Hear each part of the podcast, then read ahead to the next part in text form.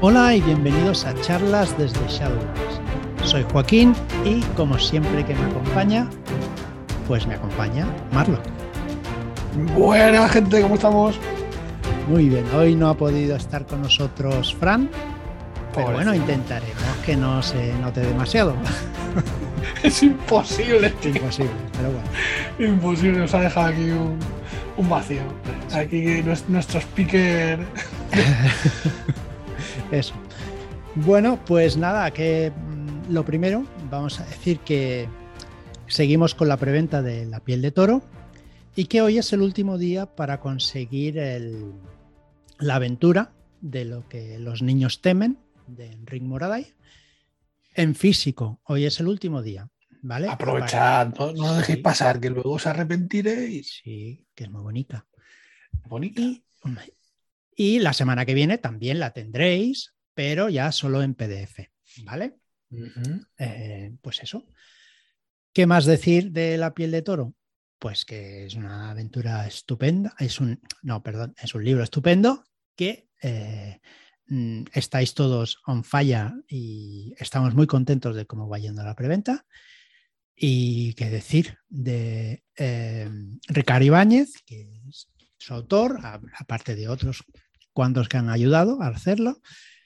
Y bueno, eh, aquí tenemos a Marlo, que es el artista que, Está- que- que realiza. estamos. Sí, junto a Alberto Kisama, que estamos preparando pues todo el arte que, que va a llevar el, el libro, ¿no? Eh, hay diferentes aventuras, eh, la mayor parte de ellas se está encargando Alberto, yo estoy más metido en el- lo que sería eh, el libro, o sea, todas las ilustraciones que lleva el libro, el más en las eh, aventuras, quitando en la de Marcados a Fuego, que es de Enrique, que, que esa me estoy encargando yo. Mm, Y aparte de eso, pues Por Alberto ha petición del hecho- mismo Enric, ¿verdad? Que le- Sí, le bueno, hubo, muchas hubo coacción, amenazas, Sí. esas cosas. Yo, pues nada, me, me rendí ante sus encantos. Y, y nada, pues el caso es que Alberto se, se ha encargado también de- del bestiario, de hacer las criaturas, que en esta edición van a llevar ilustración todas ellas. Eh, se, ha in- se incluye también una, una criatura extra, que es el macho cabrío este que, que aparece con macho, Sí. ¿no? Eso- de hecho es una hembra, parece, ¿no? Aparenta- Sí, parece más bien hembra que macho, sí.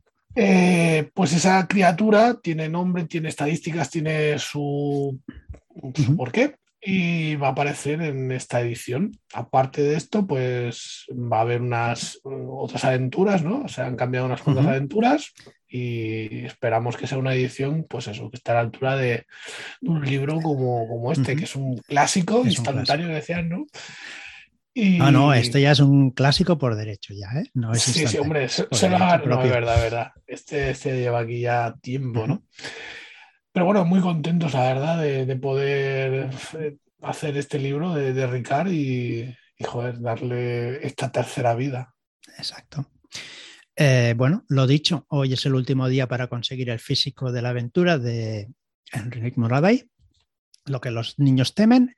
Y la semana que viene, pues bueno, eh, habrá alguna otra sorpresa, una última sorpresa. Eh, hoy es viernes, así que seguimos eh, desgranando el libro de la llamada de Tulu de la séptima edición. ¿vale? Estábamos hablando de los monstruos, de los mitos. Eh, Fran nos se le ocurrió decirnos que si hablamos de los monstruos, era hablar de hacer spoiler. ¿Tú qué opinas, Marlo? Porque nos, entre yo decía que no, él decía que sí. Tú Hablar de los monstruos es, eh, es como hacer spoiler. Depende de a quién vaya destinado esto, si es para jugadores o es para masters. Ya, pero el Si- propio. el- si la gente. Sí, sí, perdón. Claro, eh, es- el manual en sí no es para que se lo. Bueno, no, esa sección concreta no creo que sea para los jugadores. Ujú, Más que nada porque le quitas a lo mejor el misterio de- en algunas aventuras de no saber por qué está sucediendo una cosa cuando en realidad es porque una criatura tiene un poder concreto y al saberlo pues te fastidia un poco. Eso sí. Eh, es- por ejemplo, los perros de Tíndalos, ¿no? O sea, tiene una mecánica muy concreta, ¿no? De Sí. cómo aparecen y tal. Y, y claro, en cuanto em, conoces eso, pues se te va el mito un poco Ya. al suelo, ¿no? O sea, ya... Ya, pero. Pero bueno, en- al final perdona que, termino con la verborrea. Sí, sí, sí, perdona. Al final te los vas conociendo a todos. A mí me han matado ya, yo creo que de todo. o sea, dirigirlo, dirigir un carajo a la llamada. Pero ahora, matarme, los profundos, vamos, han hecho pieles con, o chaquetas con, mis pieles. Y sí, sí, he, muerto por unos cuantos bichos, sí.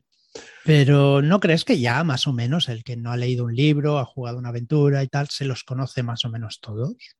Yo creo que aquí, en ese punto, es cuando el máster tiene la sartén por el mango, porque todo el mundo da por hecho que si tú pones una zona próxima al mar, con alguna sutil, eh, mm. pues no sé, comentario acerca de criaturas acuáticas y tal, todo el mundo va a pensar que ahí hay profundos. Y a lo mejor te puedes marcar una aventura en la que no aparece un solo bicho eh, sobrenatural, pero que ah, tiene de fondo, de fondo tiene ese halo místico de, que hay criaturas que acechan por la noche, a lo mejor puede ser una sesión en serie, por ejemplo, y, te marcas ahí un, no sé cómo llamarlo, tío, pero bueno, que, eso, que te, sales por la tangente y has jugado una partida que todo parece indicar que era de los mitos y, resulta que no, que era algo mucho más mundano, ¿no? Y a lo mejor de fondo puede aparecer, ¿sabes? En última escena. En la última escena. Una, criatura que realmente sí que está Ya que, no, hombre, ya que no, lo, no estás hablando de monstruos, pues sale Lovecraft con, ahí, con su libro, escribiendo, haciendo, ah, tomando pues notas. sabes, sabes, claro, sí, sí. Muy bien, pues después de esta pequeña charleta, de que al final has dicho que sí, que es spoiler, ¿no? Bien. Yo creo que sí, yo creo que sí es un poco spoiler. Más que nada porque es lo que te digo. Sí. Ya, ya, ya. Es que, es que criaturas que son. Pero es que hay un montón de criaturas, igual hay 50 criaturas. No sé, si yo te vas a acordar por eso. No, no, pero, pero bueno, a ver, es que las hay criaturas que son de postín. Vamos, yo creo que están ahí, pero solamente para que te flipes. ¿no? ya, claro. Y porque son clásicos que aparecen en los libros. Pero eso no lo vas a ver ni, de lejos, vamos. vamos, si lo ves, va a ser el último bueno, es como, como el, final apoteósico, ¿no? Que sale y ya todos mueren y se acabó el futuro de la Tierra o lo que sea, ¿no? Mm, Dijéramos, si sale Tulu allí, dices, ya está, todos nos volvemos locos para empezar y después ya si se nos come, pues bien, acabaremos antes, ¿no? Mm, claro. Sí, sí, sí. Es que el rollo es que hay criaturas que son pues asequibles, ¿no? O sea, pueden aparecer, de hecho son las protagonistas de muchas aventuras, muchísimas aventuras, eh, pues son criaturas menores, ¿no?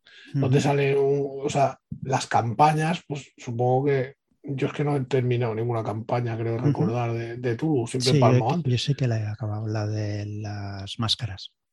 Yo, o sea, os considero entes venerables, o sea, yo no he conseguido decir un carajo en la campaña. Eh, con solo una muerte, ojo, no está mal. Entonces eso ya es de, el máster que se columpia. El máster no, no, no, se dice esto. No, no, que no me gusta. Bueno, pues habrá que ir cambiando las, las, las cosas y ya está, que no pasa nada. Bien, pues empezamos a hablar de los monstruos. Ah, pido perdón por la pronunciación porque esto no hay quien lo pronuncie, pero empezamos con Cazonians. Yo lo pronuncio así. Me parece, suena estupendo. estupendo, ¿verdad? Los Cazonians, suena un grupo de rock. Sí, también. Los Cazulus están, pues los Cazonians pues también. Vale, son criaturas parecidas a enormes calamares de tierra, vermiformes y alargados, cubiertos de baba. ¿vale? Son excavadoras, protectoras de sus crías y van acompañadas de unos cánticos. O sea que si veis alguna especie de calamar cantar, huir. ¿Vale? Eh, vale, se comunican telemáticamente. Es que me veo la cena un calamar cantando mientras se excava. Sí, es un poco extraño. Hostia, tío. Bueno, es un terror un poco psicodélico. No tiene que nada. Bien, entonces se comunican telepáticamente y pueden hacerlo desde cualquier lugar de la Tierra. Los adultos también pueden controlar con su poder mm, de esta forma, telepáticamente, a otras especies. ¿Vale? Se cree que viven más de mil años. horadan la roca como si fuera mantequilla y pueden soportar hasta 4.000 grados centígrados de temperatura. Suelen vivir cerca del núcleo del, planeta. Eh, solamente salen a la superficie los marginados, los vagabundos o arrastrados por corrientes de magma ascendente. Bueno, eh, ¿qué más? Eh, son extremadamente sensibles al agua y una inmersión los destruiría, ¿vale? Pero están protegidos por pequeñas cantidades de, de baba que los rodea y entonces si se mojan tampoco les pasa nada. ¿vale? Habitan por todo el planeta, pero en África Occidental se encuentra la misteriosa, misteriosa ciudad de Garne, que suele frecuentar estos bichos. Quizá porque fueron apresados allí hace eones de años. ¿Qué poderes especiales tienen? Pues tienen el control telepático, pueden emplearlo para controlar a los seres humanos, aunque solo lo usarán si tienen algo que les interese, como huevos de Cotonian, extrañas formaciones minerales esféricas. Vale, eh, una tirada enfrentada de poder para intentar evitar caer en su poder. Después de una tirada de inteligencia podrá darse cuenta que ha sido utilizado. También podrán contactarles esté donde esté en la Tierra una vez que los hayan conocido. Muy bien. Ataques sísmicos. Los adultos pueden producir terremotos. Sumando todos los puntos de poder de los que intervengan, dividido entre 100, dará una escala de Richter de la magnitud del mismo en los 100 metros de diámetro donde se halle el monstruo. Cada 100 metros siguiente se perderá un punto de magnitud. O sea que estos son poderosos tiene una posibilidad, 50% de posibilidad de conocer un dado de seis hechizos relacionados con Exclude Mel y los primigenios que residen en el planeta. Yo no sé por qué no ponen los nombres más sencillitos. Bueno, ¿qué características tienen? Bueno, tienen una gran fuerza y tamaño, multiplicando por 25 su tirada. ¿vale? Su inteligencia y poder son 5 dados de 6 por 5. Y su constitución, pues son tres dados de 6 más 30 y por 5. Tienen poquita destreza, una media de 35, que es su peor característica, y unos 45 puntos de vida, que no es demasiado, pero bueno, contando que más o menos una persona tiene 15 o 16, pues no está mal. La corpulencia es de 6 y provocan una pérdida de cordura de un dado de 3 si, ah, si la pasas o un dado de 20 si fallas. Tienen armadura 5 y por su piel y musculatura y se regenera 5 puntos por cada salto. Bien. Tienen, sí, sí, son potentes, ¿vale? Tienen un dado de 8 de ataque por turno, o sea que igual te atacan 8 veces. Muy bien. Aunque solamente podrán usar una vez la de aplastar. Con una vez les basta. Pero al ser enormes pueden utilizar sus tentáculos para golpear en cualquier momento. De retener y drenar. Con sus tentáculos, que tienen la especie de, boca, pueden golpear y adherir a ellos una víctima, comenzando a drenar su sangre y sus fluidos. Tres dados de 10 de constitución, ¿vale? Por asalto y que no se puede recuperar. Con lo cual, está jodidillo. Y después, pues tienen aplastar, que era lo que decíamos. Puede utilizar su enorme masa para aplastar a un enemigo. Puede aplastar una área igual a su tamaño y se podrá intentar esquivar o saltar o perderás una cantidad de puntos de vida igual a su bonificación al daño. O sea, es una gran mole, una bestia. Una máquina de exterminio. Que como pase por encima tuyo, pues los tienes mal. A ver. A mí la verdad es que con estos bichos me, cuesta muchísimo el, o sea, el pensar para qué sirven las estadísticas, porque son tan bestias que...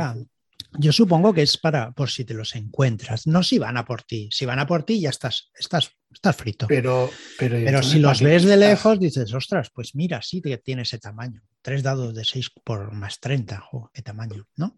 Pero, ¿no sería más fácil decir que son como edificios o yo qué sé, por decir algo, ¿no? Sí, sí, sí. Totalmente, porque de corpulencia es de 6, tienen 6 y un humano boxeador grande tiene 2. O sea que no está. Tochaco. Es un tocho. Bicho. Bueno, pues seguimos con el con Dagón e Hidra. ¿Lees un poquillo tú o sigo yo? No, no, dale tú, dale tú. Leo Yo, yo. Vale, vale. yo- yo estoy de apoyo logístico.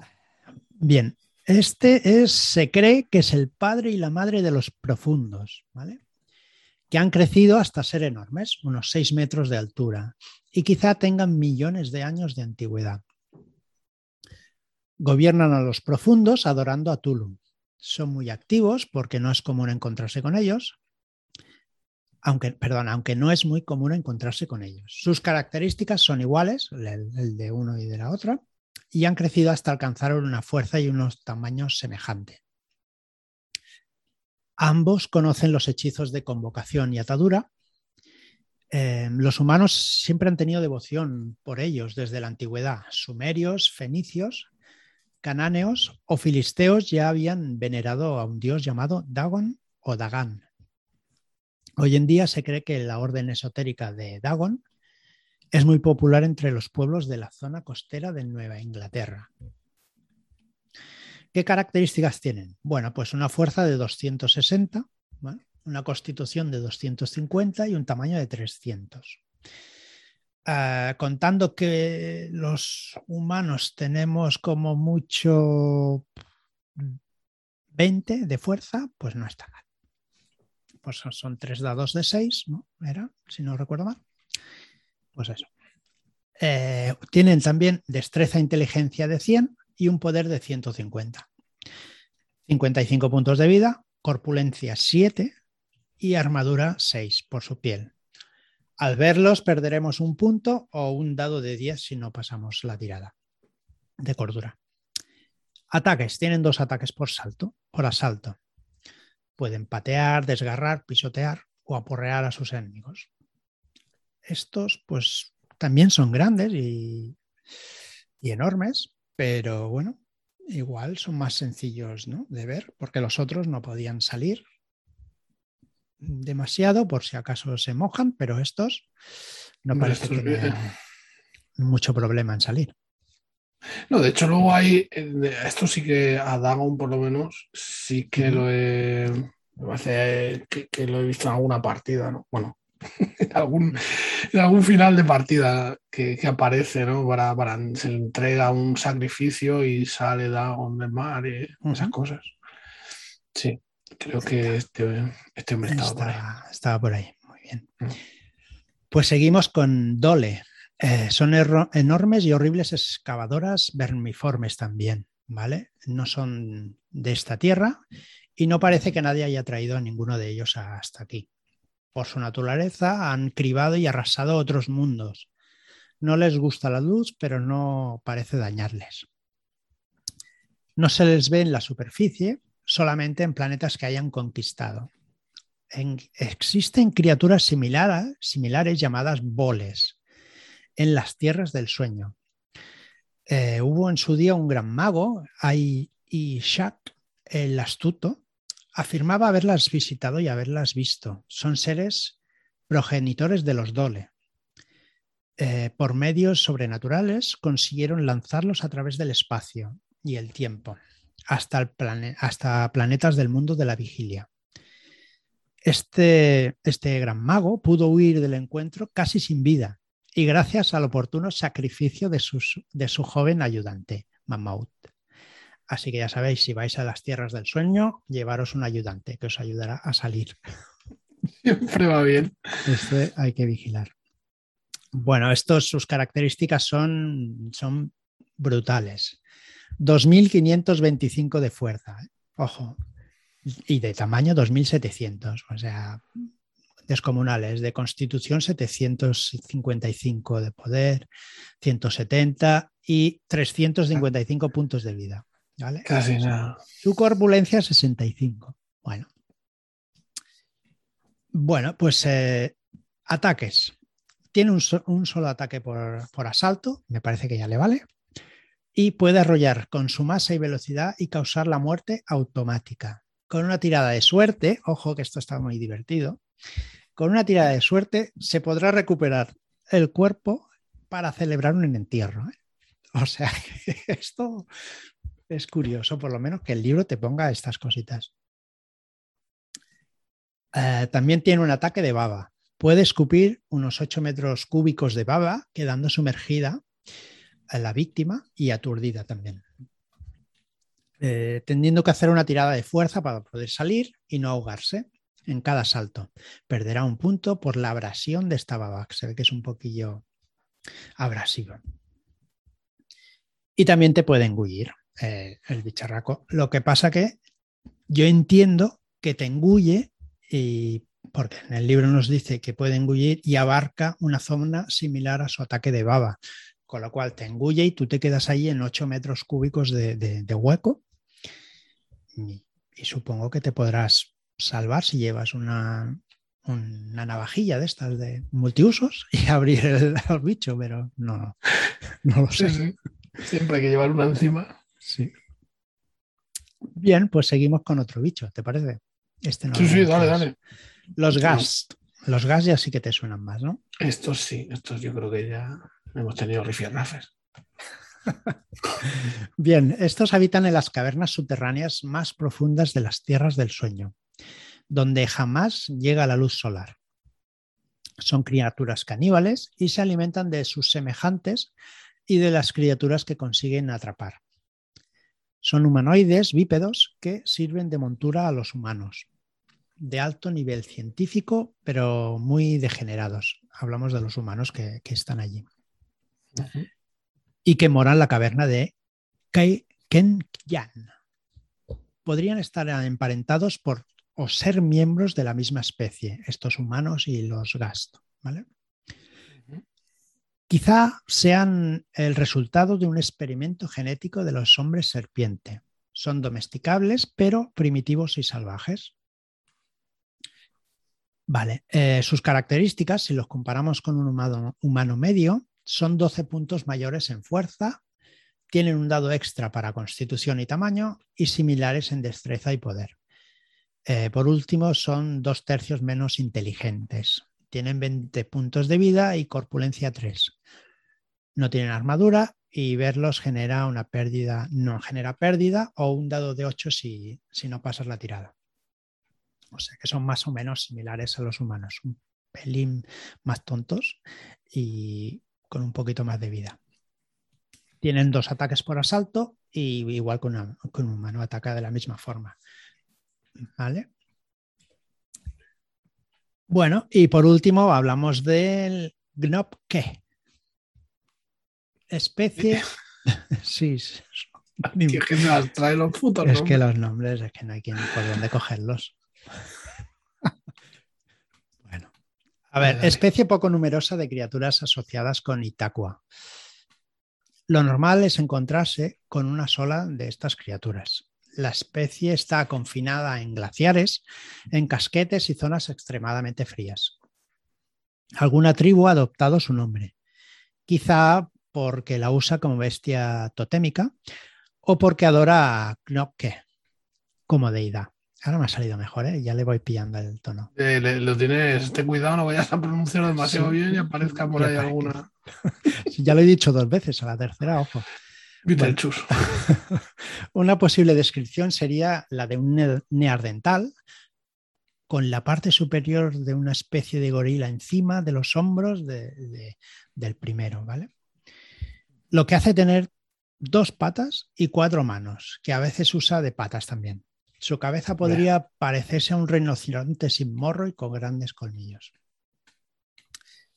¿Qué poderes especiales tiene? Vale.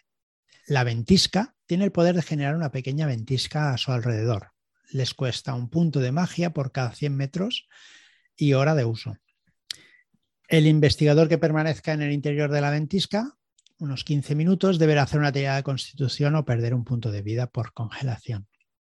¿Vale? También puede generar frío y tienen un 75% de probabilidades de conocer un dado de 10 hechizos. Vale, las características pues tiene 155 de fuerza y de tamaño y unos 55 por los de unos 55 de un humano medio. Su constitución es de 110, destreza de 70 más o menos y de inteligencia 75. Lo que más tiene son poder, que es 105. Tiene también 55 puntos de vida y una armadura, armadura de 9. Ver 1 produce una pérdida de 0 o un dado de 10 si fallamos la tirada de cordura. Y por hoy creo que ya está bien de hablar de bichos porque mm, ya hemos dicho unos cuantos y los spoilers poco a poco. Sí, sí, hay que. Y, y de, de los que has ido nombrando, de Ujú. los que has tenido la suerte de conocer en alguna partida, ¿con, con qué bicho te parece especialmente interesante o, o has Uf, tenido un rifirrafe especialmente duro? Rifirrafe duro. Uf, ostras.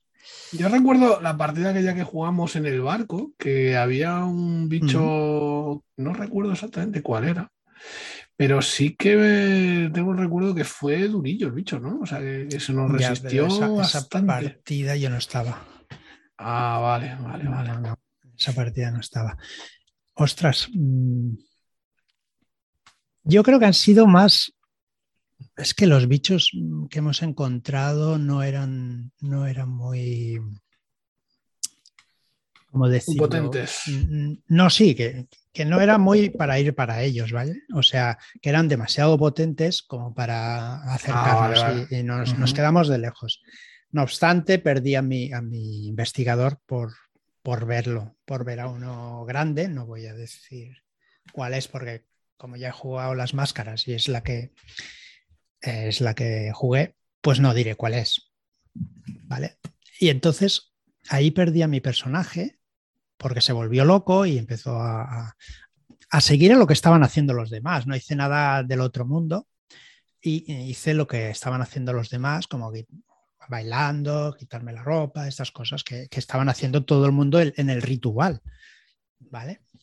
No es que yo tuviera una imaginación propio, lo propio. desbordante. Hombre, Y está- bueno, está estuvo, estuvo mm, graciosa la, la- la escena por, porque, claro, en, en ese momento yo no tenía otro personaje y iba haciendo, pues, de él, de Abrazando columnas y cosas. Henry Jones, Henry Jones, el padre de Indiana. Sí, sí. Pobrecico. Sí. Y estuve a esto de ir a por mis compañeros que no salieron a, a salvarme. Estuve a. Me faltó el canto duro. Pero bueno. Y nada, ya está. Ni tan mal, tío, Ni ni tan tan mal. mal. Bueno, pues nada, ya está bien por hoy, ¿no? ¿Qué te Yo creo que es. ¿Sí? ¿Sí? sí, sí, Vamos a ir dejándolo aquí, ¿no? No sé cuánto llevaremos, pero seguro que en la Sí, distancia. parado. Fran. Fran está Fran empezando está- a sudar, Sí. así que vamos a, a cortar ya. Vale. Pues damos las gracias a todos por estar ahí, por escucharnos, por seguirnos, por daros vuestros likes y, y- y presentarnos a vuestros amigos y decir que nos escuchen, que jueguen al rol, que es más importante todavía que escucharnos. Y nada, muchas gracias y hasta la próxima. Adiós.